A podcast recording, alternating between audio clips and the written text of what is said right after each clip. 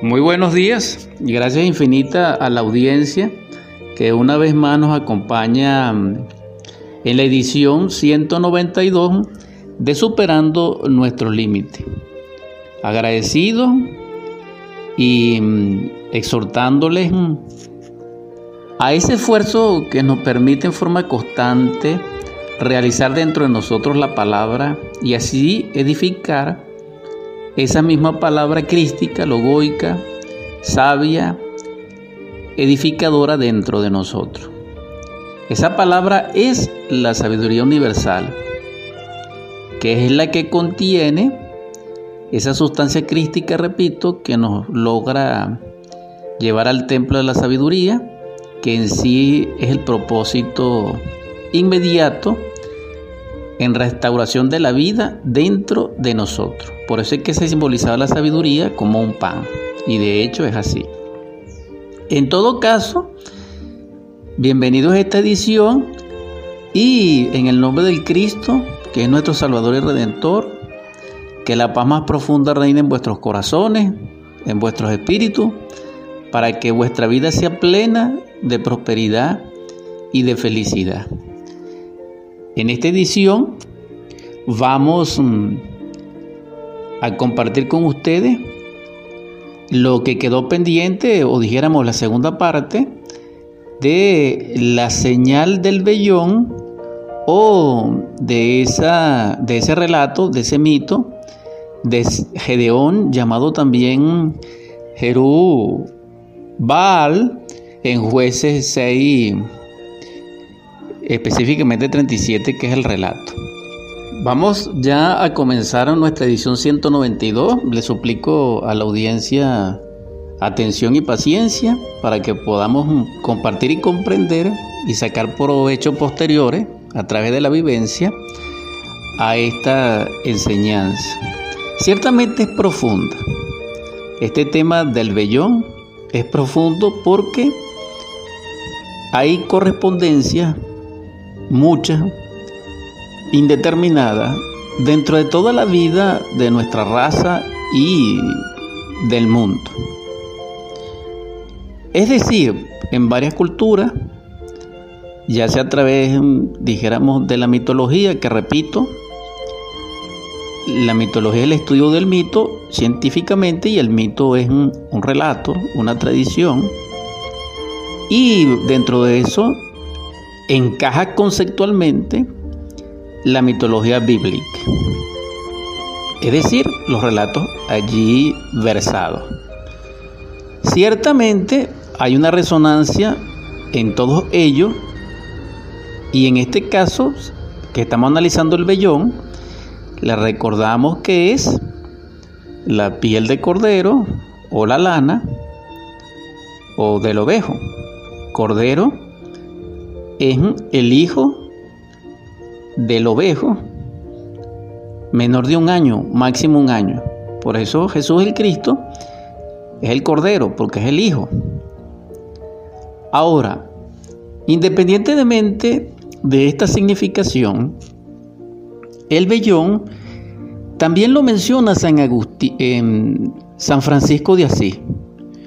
Le ruego comprensión en la audiencia porque este tema es muy profundo y lo estoy haciendo sin muchos recursos literales, sino lo que he comprendido y lo que tengo a disposición dentro de mí. En ese caso es para hacerlo más sencillo, no tan técnico ni tan versado, no, sino para que ustedes lo comprendan. ¿Cuál es el objetivo?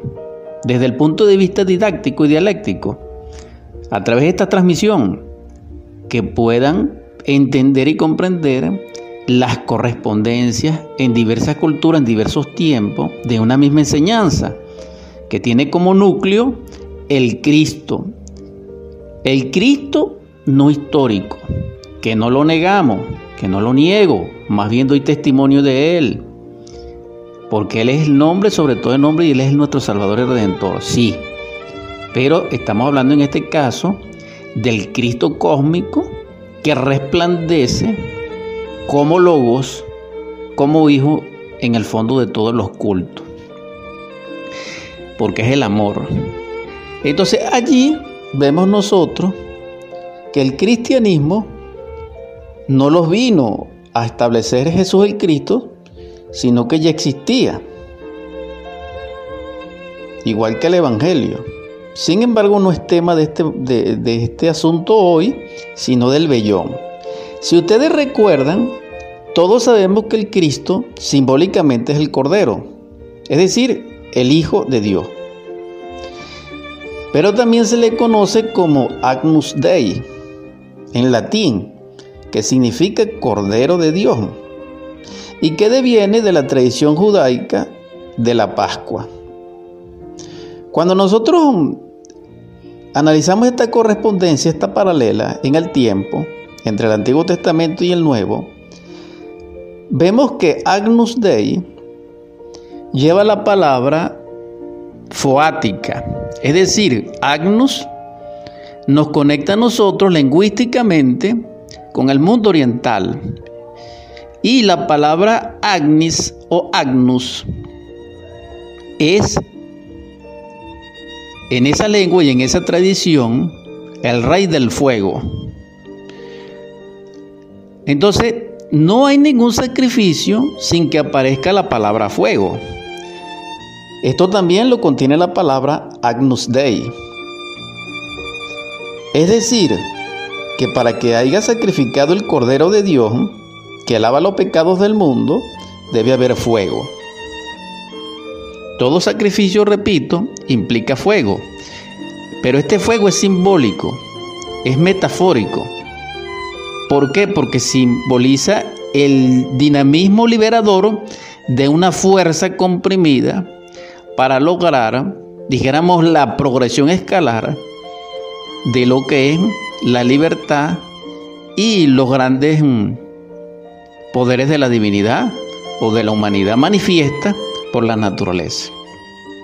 En ese sentido y dirección, Agnus Dei, que es el Cordero de Dios, repito, y que tiene una paralela en la Pascua judía, nos conectan con el Cordero de Fuego, es decir, el Cordero ardiendo. Por eso es que en la tradición antigua aparece Abraham e Isaac, que en la edición anterior los llamé el Padre y el Hijo porque no recordaba los nombres en ese momento. Entonces sabemos que Abraham es llamado por Yotje o Jehová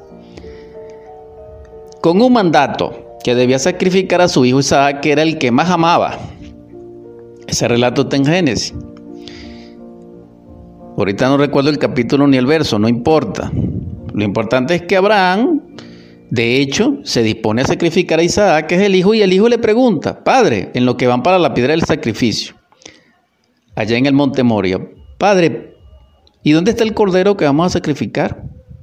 Dios nos proveerá, decía Abraham. Hasta que se lo pregunta como tres veces, si recuerdo bien. Lo cierto del caso es que el que iba a ser sacrificado era él. Y cuando Abraham levanta su mano, con el cuchillo o el acero o el puñal del sacrificio, interviene el ángel de Jehová, de Yod y le dice detente. Y a la cercanía le dice, búscate aquel cordero o el animal que estaba por ahí cerca para que lo sacrificaran porque apareció. Pero supuestamente, digo supuestamente, porque una cosa es la creencia y otra cosa es lo real, y otra cosa es la fe, se realizó el sacrificio, pero en ese sacrificio hubo fuego y hubo sangre. Entonces aquí vemos la connotación extraordinaria precisamente con la Pascua judía. Es decir, estamos hablando del vellón, concéntrense bien, explicándolo simbólicamente, enlazando las culturas y los tiempos. Entonces, en esta Pascua judía también aparece sangre y fuego. Si nos remontamos al mismo Génesis, la Pascua que estoy haciendo referencia es símbolo de libertad, que ya lo conceptué. Es decir, cuando los primos, cuando Jehová había ordenado a los ángeles de la muerte, oígase bien, no al ángel, sino a los ángeles de la muerte, claro, que tienen un rector principal y que dentro de nuestro universo solar de Ors se conoce como Sachariel, perdón, como Orifiel, corrijo, como Orifiel, para que desencarnara o matara a todo o eliminara a todos los primogénitos de los egipcios para que así Faraón liberara y diera libertad, dijéramos, al pueblo de Israel que estaba bajo su cautiverio, bajo su dominio. Entonces en esa noche el símbolo resplandece con el cordero porque Jehová le dice a Moisés que para que los ángeles de la muerte no desencarnaran a sus primogénitos, se salvarían por una señal. Y la señal salvadora era que en las jambas y los dinteles, si recuerdo bien, de cada puerta de los israelíes, en este caso connotando en la palabra de la Biblia y en la puerta, no solamente en los vanos de la puerta, sino en la puerta, tenía que tener sangre de cordero. Y que la carne de ese cordero precisamente en cada familia o cada dos o tres familias, eso lo pueden estudiar ustedes en Génesis, debían festejar una ceremonia y una cena que se llama la Pascua. Y así fue. A cierta hora vienen los ángeles de la muerte y todo aquel sobre la tierra en ese contexto y en ese marco geográfico histórico que no tuviera esa señal, era desencarnado. Entonces se oían los llantos, los lamentos, los ayes de dolor, porque los primogénitos habían desencarnado, incluyendo el primogénito de el faraón. Entonces allí se produce la liberación. Entonces la Pascua manifiesta en este caso en doble simbolismo, uno por la muerte y otro por una cena, para la liberación del pueblo de Israel. Y esto nos conecta con la última cena de nuestro Salvador el Cristo, que es el Cordero de Dios, que es Agnus Dei. Y ese Cordero de Dios, en la última cena, reparte el pan y el vino como símbolo del nuevo pacto de la transubstanciación del espíritu y de lo terrenal, y de lo terrenal y de lo del espíritu, y de la paz y la liberación. Es decir, es confirmada la Pascua genesíaco de Moisés en el acto de Jesús el Cristo, en la ceremonia que se conoce como la última cena. Entonces, esta última cena es la Pascua real, verdadera, que confirma a la Pascua también real y verdadera de la libertad, pero en niveles distintos. ¿Cuál es el nivel distinto? Es que en, en el caso de Israel se iba a liberar de un yugo, de una esclavitud, de un cautiverio, de, dijéramos, todo lo que implica el sometimiento o la opresión social y político y del poder sobre un pueblo, a la connotación de libertad absoluta que nos proporciona nuestro Cristo interno o la enseñanza de Yeshua en Pandirá, nuestro Salvador. Entonces vemos allí la relación real que existe del vellón y de la señal del vellón, que es la parábola de Gedeón o Jerubal en jueces 6. ¿Por qué? Porque recuerden que el vellón primero tiene rocío, que es la prueba que demandó Gedeón a Dios o a Jehová en este caso. Este caso es paralelamente distinto dijéramos desde el punto de vista em, de proceso y de evento a la señal que Dios dio a Moisés y a Faraón. Porque la dirección de Jehová, en el caso de la Pascua, es decir, para que desencarnaran a los hijos de los mm, egipcios, al primogénito, la orden era de Jehová directamente y la demanda era de Jehová, como señal para que fueran liberados. Pero en el caso de Gedeón es al revés. Es una demanda que hace Gedeón a el mismo Dios. ¿Por qué? Porque Gedeón tenía una característica, que él era muy joven, tenía pocos guerreros delante de los de Madián, en este caso que iba a enfrentar, pero este cuento, este relato, este mito realmente es largo y no tenemos tiempo para ello, pero lo cierto del caso es que Gedeón tenía sus dudas. Pero esa duda también tenía una paralela en David, porque David también era el menor del estirpe de su padre, de, esa familia, igual que Gedeón. Entonces Gedeón le dice a Dios, a Jehová, dame una señal, colocaré este vellón en el ara y si a través de tu voluntad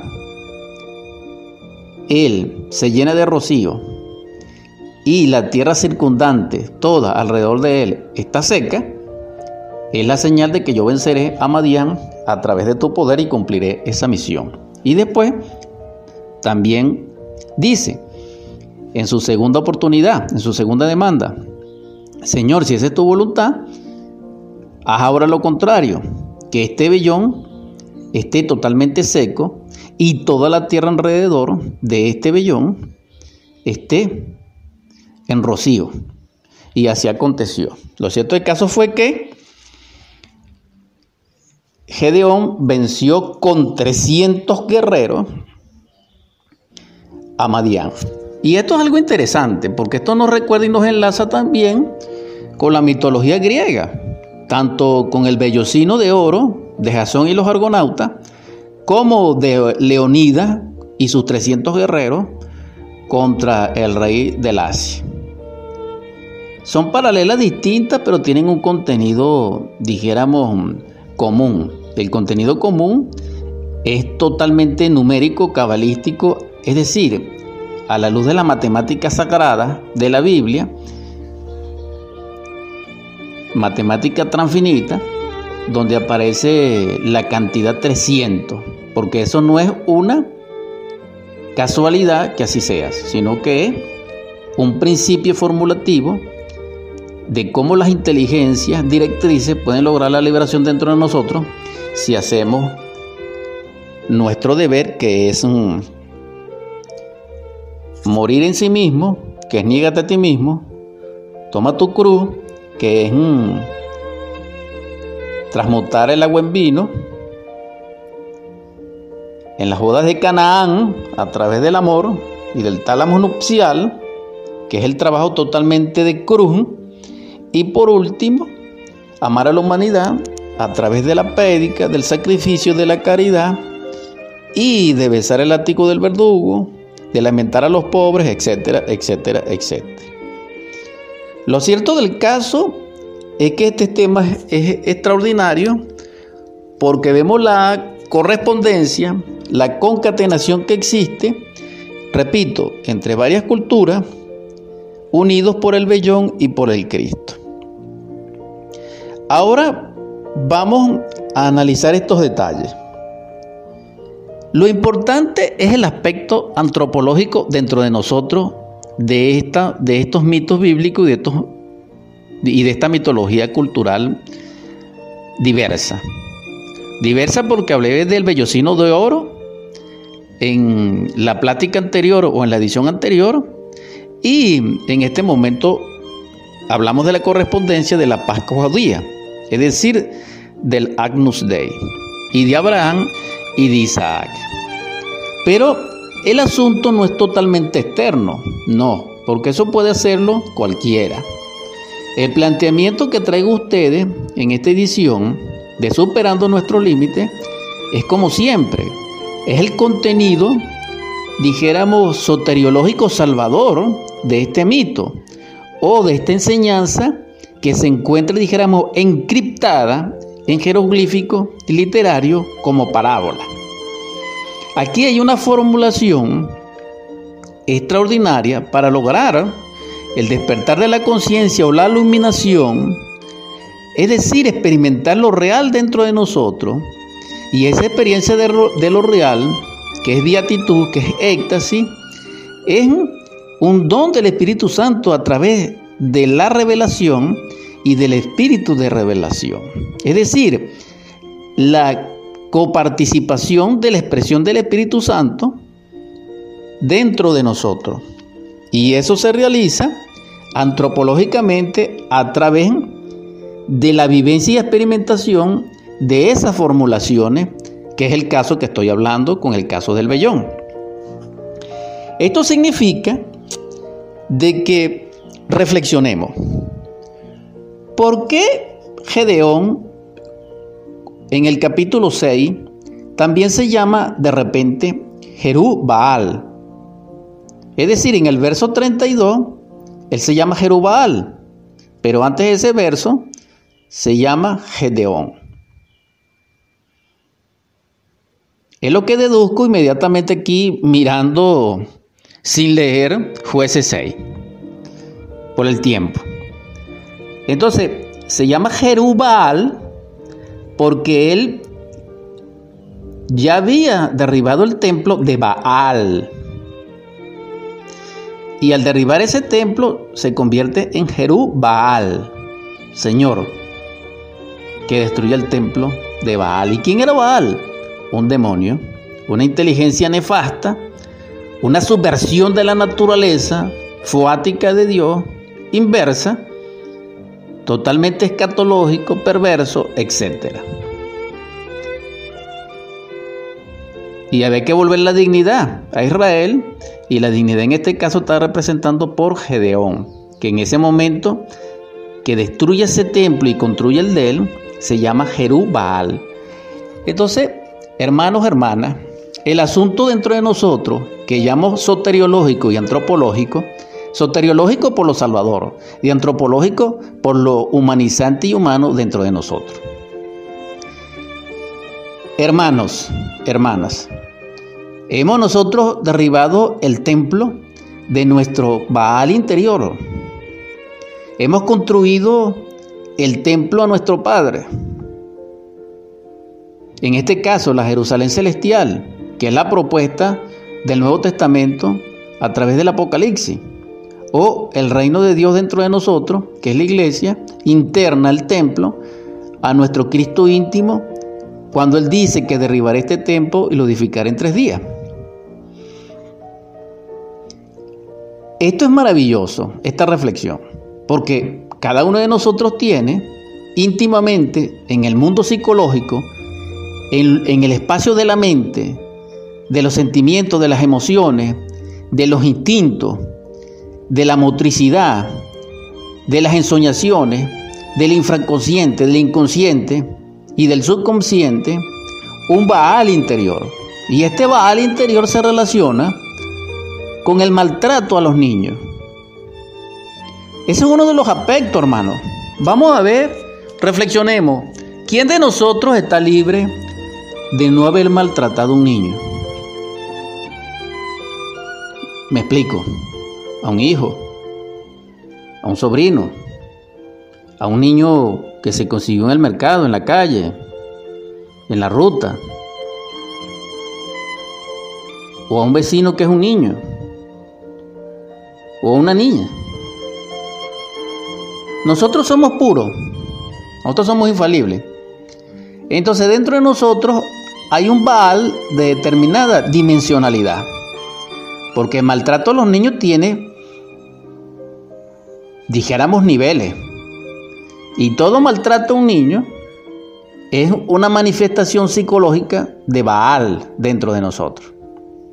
Y ya esto es interesante desde el punto de vista psicológico. Entonces, señores, necesitamos en dirigir nuestra conciencia y nuestras fuerzas crísticas contra las tinieblas que hay dentro de nosotros y que están constituidas por ese Baal que hay que destruir y por ese Madián que era el que tenía, el que tenía sometida en esos tiempos, según el contexto de jueces 6, al pueblo de Israel, que es el pueblo de Dios, que es simbólico, porque yo no estoy hablando aquí de ningún Israel actual, ni el Israel antiguo, ni estoy hablando de una sociedad, no. Estoy hablando que Israel en este caso simboliza internamente desde el punto de vista antropológico y soteriológico, es decir, a la luz de lo salvador y de lo, y de lo humanizante, simboliza todo ser que esté trabajando por la cristificación. Hecho esta aclaratoria, continúo. Entonces hay que hacer grandes trabajos dentro de nosotros, trabajos crísticos, trabajos espirituales dentro de nosotros. Pero ese trabajo necesitamos aportar nuestra voluntad, que es la clave del verso cuando Abraham ejerce la voluntad de Dios. Él escucha y ejerce la voluntad de Dios. Dios le dice, sacrifica a tu hijo Isaac, que es el más amado. Aunque aquí hay alguna aclaratoria. Los islamistas no están de acuerdo con esto.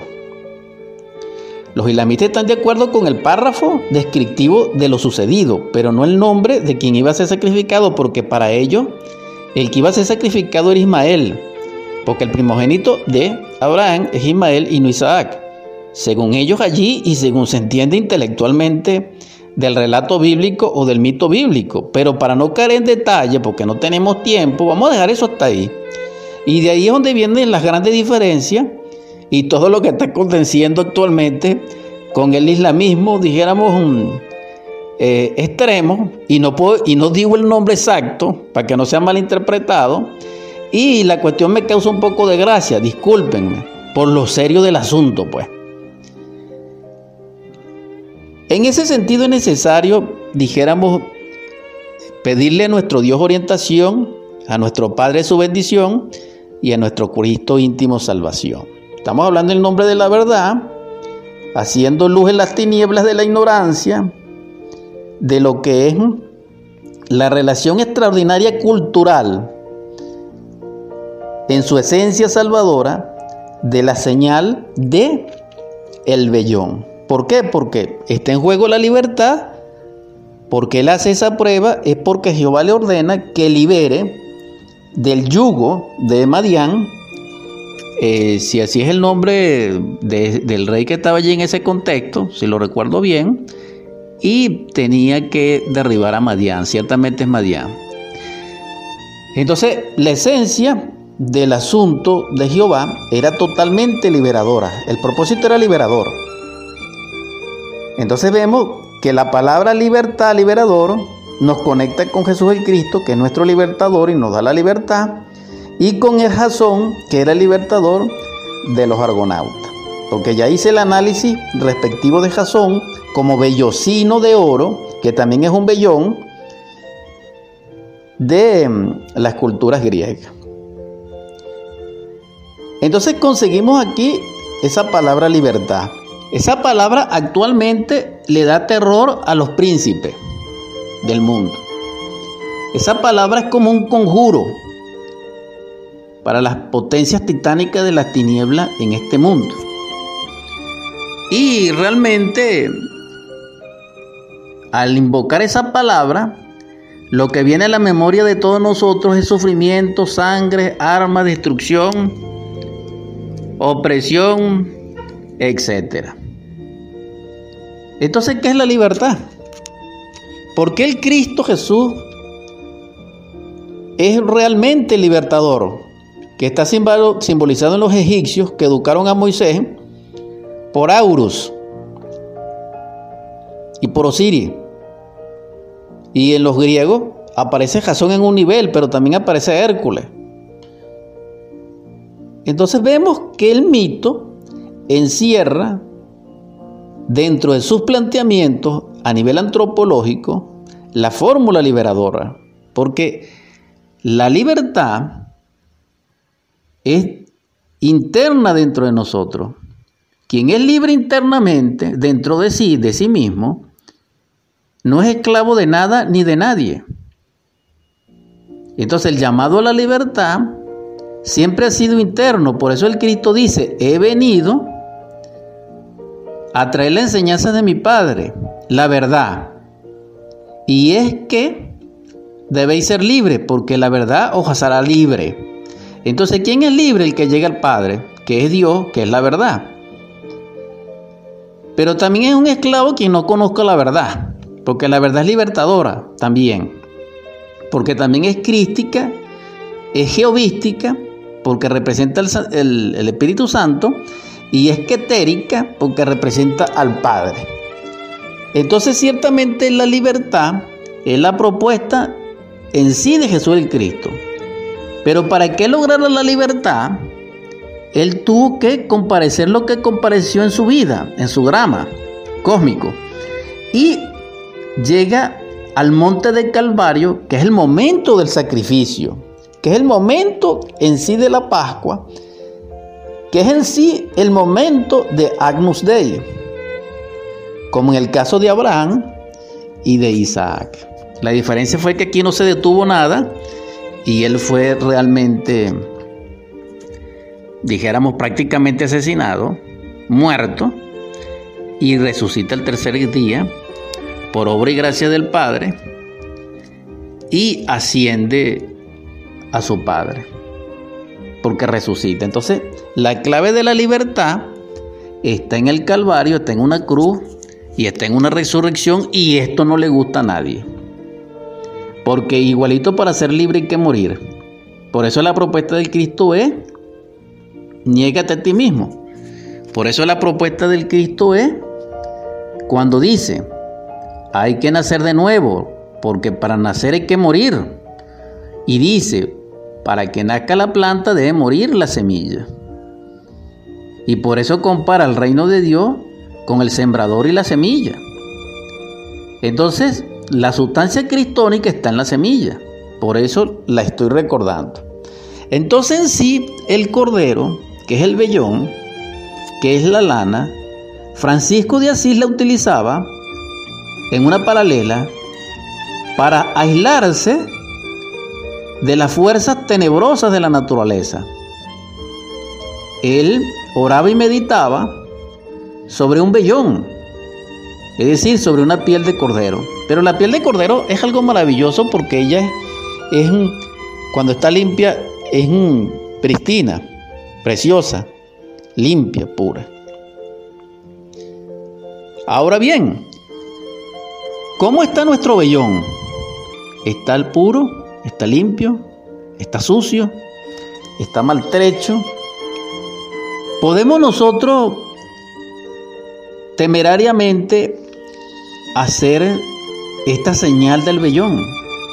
¿Tendremos nosotros la dignidad de llenar nuestro vellón de rocío para como Gedeón o Jerubal sacar de él una taza de banquete llena de rocío de los cielos por orden de Jehová. ¿Qué tiene que ver el rocío con esto? Entonces el rocío es semejante al maná, como ya lo describí en, el en la pasada edición de Superando Nuestros Límites y el tazón de banquete semejante al cáliz de la alianza. ¿Por qué? Porque ya dije, tanto en la edición anterior como en esta, de que el vellón nos une a través de Agnus Dei, que es el Cordero de Dios, que es la confirmación en el tiempo, confirmando el Antiguo Testamento de la Pascua judía liberadora, en aquel momento de Egipto a través de la muerte y que es la última cena. Es decir, que así como hubo una cena en el momento en que los ángeles de la muerte desencarnaban a los primogénitos de los egipcios, también el Jesús el Cristo, nuestro Salvador, que es el Agnus Dei, hizo una última cena. En esa última cena resplandecen a través de los ciclos el eco de estas palabras. Este es mi cuerpo, recíbelo para tu redención. Esta es mi sangre, recibe la que ha sido derramada para, redimir al mundo. Que la paz sea contigo para que participes de la luz. Amén. Estas palabras, que son totalmente litúrgicas y ritualísticas, nos conectan internamente a nosotros, no solamente con el pan y con el vino, que es la carne y la sangre, sino que nos conectan con la paz. La paz es inherente a la libertad, como la libertad es inherente a la paz. Pero la paz en sí es lo máximo. No podemos nosotros ser libres sin tener paz.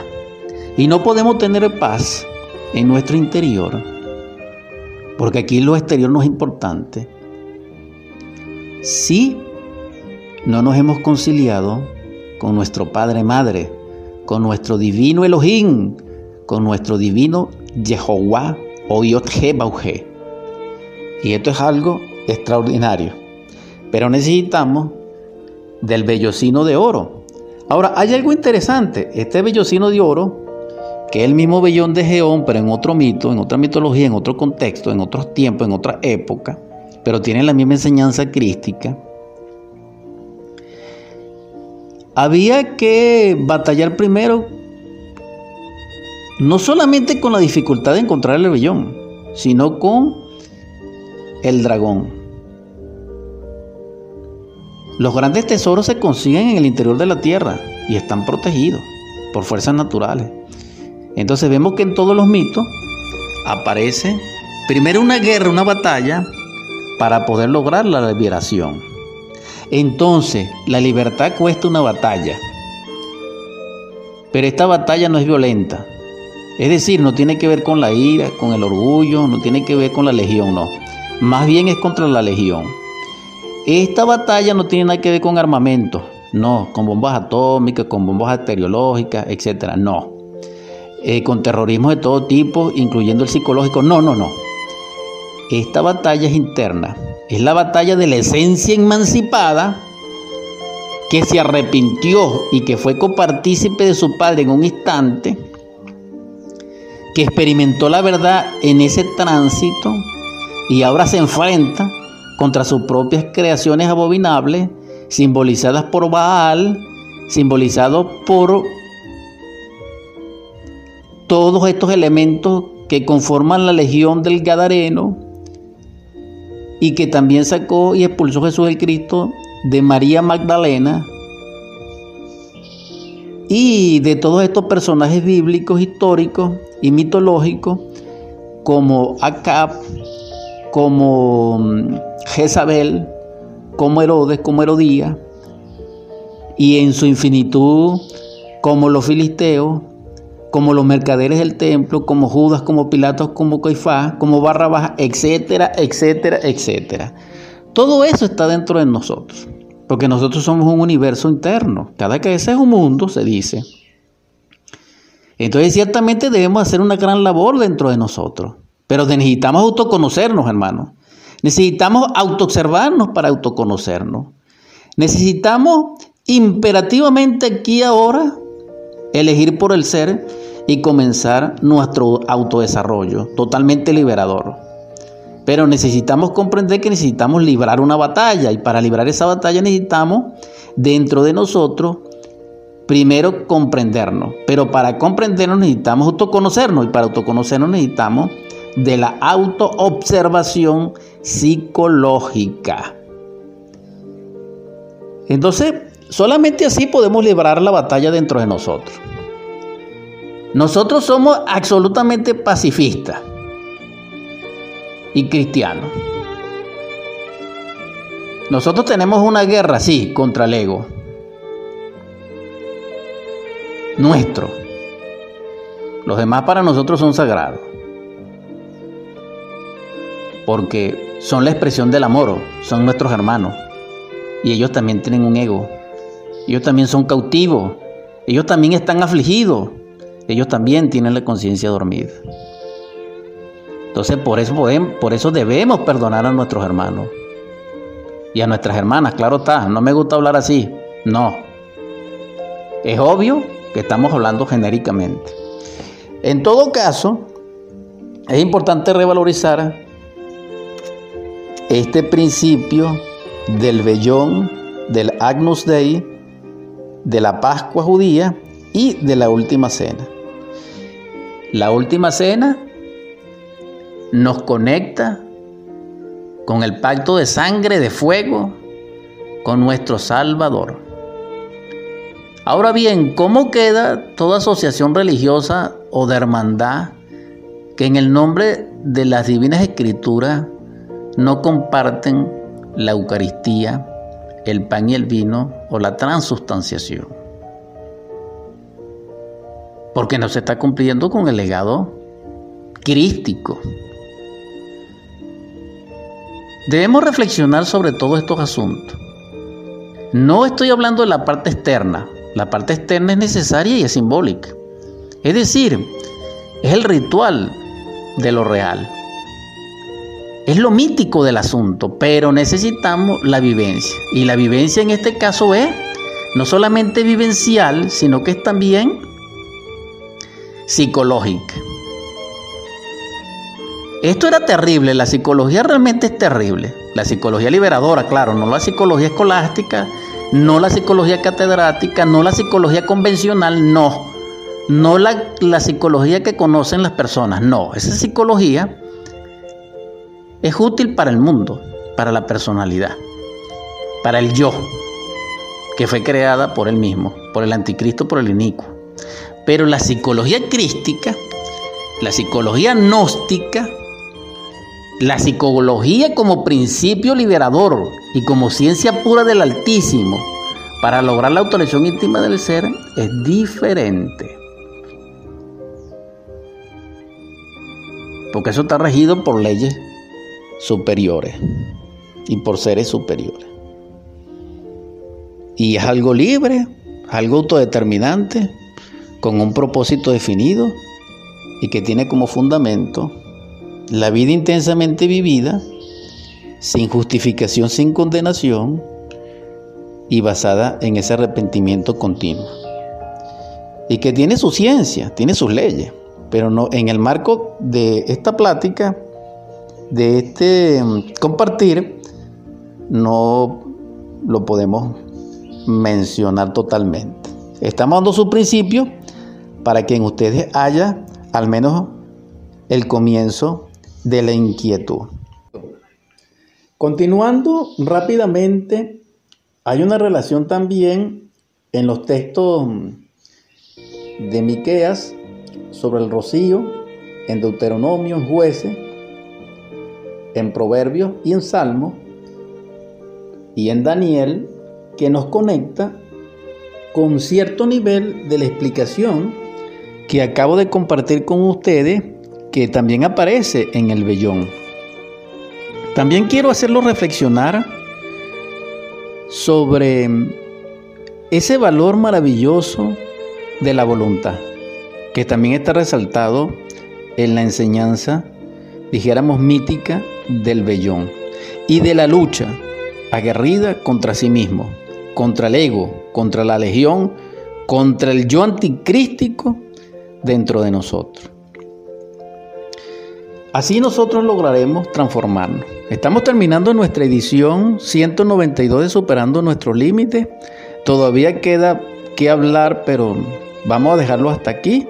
Solamente le voy a dejar una reflexión más rápidamente que me lo permitan allí, que es que dentro de ese mismo verso, en el capítulo siguiente 7, Dios, Jehová, le dice a Gedeón que los guerreros de él que sean capaces de beber del agua del río con su lengua, semejante a un perro como lamiéndola, son los que van a ser salvados por él en la batalla, que serían 300. Él lo hace para diferenciar el gran, dijéramos, ejército que tenía Gedeón. Él utilizó nada más del gran ejército solamente 300. Y la clave era que ellos tomaran el agua semejante a perros lamiendo el agua directamente y los otros lo que hicieron fue arrodillarse, pero no tomaron el agua así con la lengua. Allí los elige Dios. Entonces, esto es algo muy interesante que lo dejo allí pero no lo vamos a dilucidar ni a discernir, ni escudriñar. Hemos terminado nuestra edición 192 de Superando nuestros límites. Gratitud infinita. Vamos a convertir estas juntas gercianas rápidamente en oratorium. En el nombre del Cristo, por la caridad universal y de acuerdo a la ley, a ti, Logos Divino, que descendiste de la morada del Padre, del Sagrado Absoluto Solar como divino para Martasaya, para amarnos, para guiarnos, para servirnos, para enseñarnos el camino que ha de conducirnos a la liberación final y a la perfección. Señor, te ruego y te suplico por todos los enfermos doquiera que se encuentren, en sus aflicciones, en sus ayes, en sus delirios. Señor, derrama sobre ellos tu espíritu de sanación y de vida, te lo imploro. También te suplico que en los hogares donde reine el hambre, la desolación, la miseria y la carestía, derrame sobre ellos tu espíritu de abundancia, de riqueza, de prosperidad. Señor, tú que eres nuestro redentor y salvador, te imploro que en los hogares donde reina el grito, el llanto, la discusión, el divorcio, la ofensa, el golpe, el miedo, la amenaza, la oscuridad del mañana, derrame sobre ellos tu espíritu de unidad, de familia, de belleza, de felicidad, de amor, de consuelo, de consolación, de concordia, donde reine la familia sagrada, la dicha inefable de ser todos en uno, donde reine la sonrisa, el beso santo, el ósculo. También te ruego, Señor, que en tu gracia infinita y en tu perdón derrame sobre nosotros tu amor, para que así podamos amarnos, para que así podamos amar a nuestros niños, proporcionarles belleza, jugar con ellos, comprenderles, protegerles, para que podamos con ese amor crístico dentro de nosotros, emanado de tu gracia, Señor, orientar a nuestros jóvenes, fortalecerlos, guiarles.